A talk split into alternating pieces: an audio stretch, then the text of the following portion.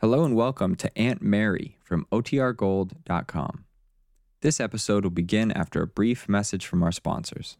Another day is here, and you're ready for it. What to wear? Check. Breakfast, lunch, and dinner? Check. Planning for what's next and how to save for it? That's where Bank of America can help. For your financial to dos, Bank of America has experts ready to help get you closer to your goals. Get started at one of our local financial centers or 24-7 in our mobile banking app. Find a location near you at bankofamerica.com slash talk to us. What would you like the power to do? Mobile banking requires downloading the app and is only available for select devices. Message and data rates may apply. Bank of America and a member FDIC. Now for our story. Ben Calvert had always dictated the terms of his relations to his fellow men. But the other day, his secretary, Jessie Ward, had confronted him with her terms to a proposition for which there seemed to be no alternative. Ben had exerted every effort to discover why his daughter, Kit Meade, had left so unexpectedly for California, but his efforts had been fruitless. It was Miss Ward who had supplied him with the information. Information she intended to make public to the town of Wakefield, unless Ben bought her silence by marrying her. And Ben had no intention of being forced into a marriage. So this afternoon, when his secretary demanded an answer, he had given her one. It was no. But Ben wouldn't have been so complacent if he had known what Jessie's plans were. Late this afternoon, a car turns off Willow Road, pulls to a stop at the side of Aunt Mary Lane's farmhouse. Jessie Ward gets out, goes across the lawn to the front porch.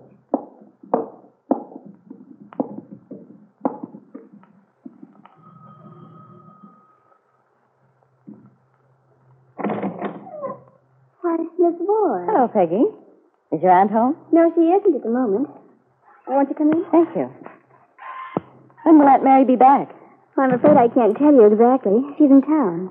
Oh, dear. I guess I should have phoned first. But as long as I'm out here, do you mind if I wait, Peggy? Of course not. Let's go in the parlor and sit down, shall we? Thank you. Well, Peggy, it's been a long time since I've seen you. I know. But I don't come into town very much these days, Miss Ward. We're pretty busy out here. I've been doing all I can to help. Certainly agrees with you. You're looking awfully well. Oh, thank you. Uh, won't you sit down? Mm-hmm. uh, have you seen Bill lately? Bill? Why, no. Well, I'm sorry. I shouldn't have asked that. It's none of my business. Only, I wish we could talk frankly to each other. I don't believe I understand. No, I don't blame you for your unwillingness to be frank with me because, in your mind, I'm definitely associated with Ben Calvert.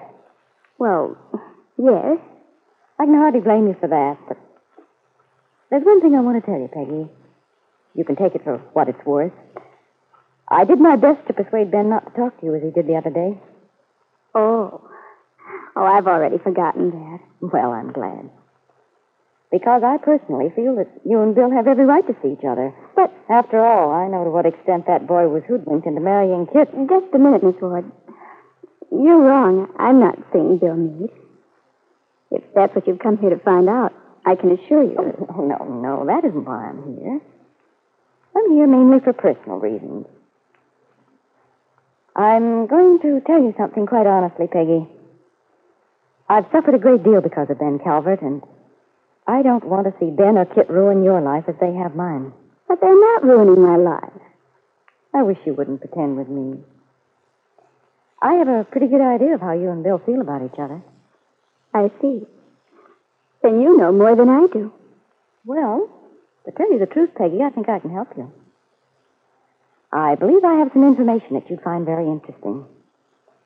But it's something I can't discuss unless you'll be equally frank with me. By being frank, you mean you want me to talk to you about Bill. Is that it? Well, yes. I'm sorry. I can't do that. The subject I don't care to discuss with you or with anyone. Now, if you'll excuse me, I have a few things I have to do. Do you still want to wait for Aunt Mary? Yes. Yes, I'll wait. But after Peggy left the room, Jessie Ward wondered if she should wait. She felt disappointed. Sitting there waiting, Jessie grew more and more uneasy. Ben had said he wouldn't marry her.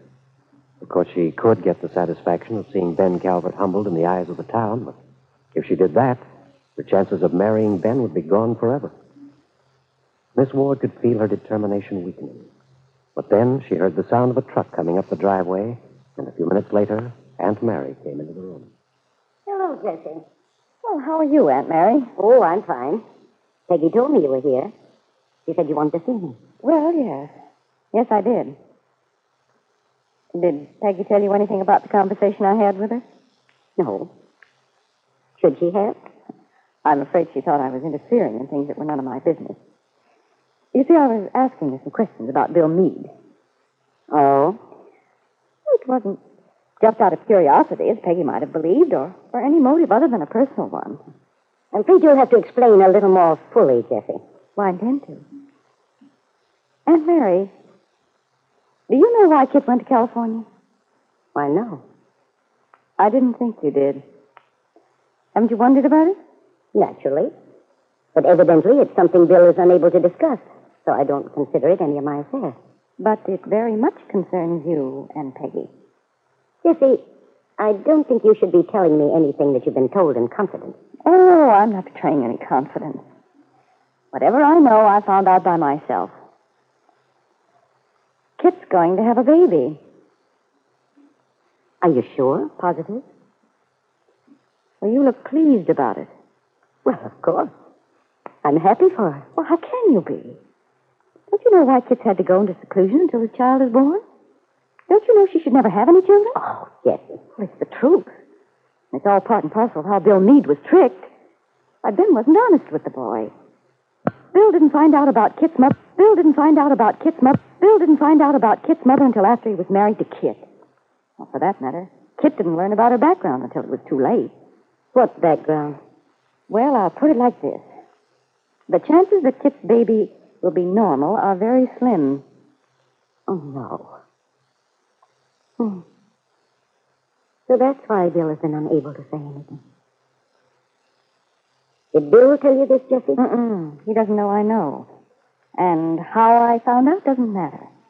What a tragic thing. I wish you hadn't told me, Jessie. I can't understand why you did. Well, I've gathered that Bill made his wife a promise not to mention it, but under the circumstances, Aunt Mary, considering what Peggy's gone through because of Kit Calvert, I felt it was only right that she should know. I would have told her myself, only. Well, I felt it would be better if you did. Tell Peggy that? I should say not. Well, why on earth not tell her? I just told you so that you. Yes. And I consider it something you should never have repeated. Why, those poor children. I can certainly understand Kit and Bill wishing to keep this matter completely to themselves until it's all over. Jessie, does Ben know Kit's having a baby? He didn't until I told him just the other day. I see. I don't understand this, Jessie. You've been a friend to Ben for years. Look, Aunt Mary, I'll be blunt. You've suffered a lot at Ben's hands. Same as I have, same as nearly everyone in Wakefield has. It's no secret to you that I've been in love with Ben. The whole town knows it. He's imposed on me, dominated me, but I'm free of Ben Calvert now. He set himself up as a powerful little tin god in Wakefield, and it's time he took a tumble. You know Ben's ego. Why, he couldn't stand it if Wakefield knew that his grandchild Jessie, was...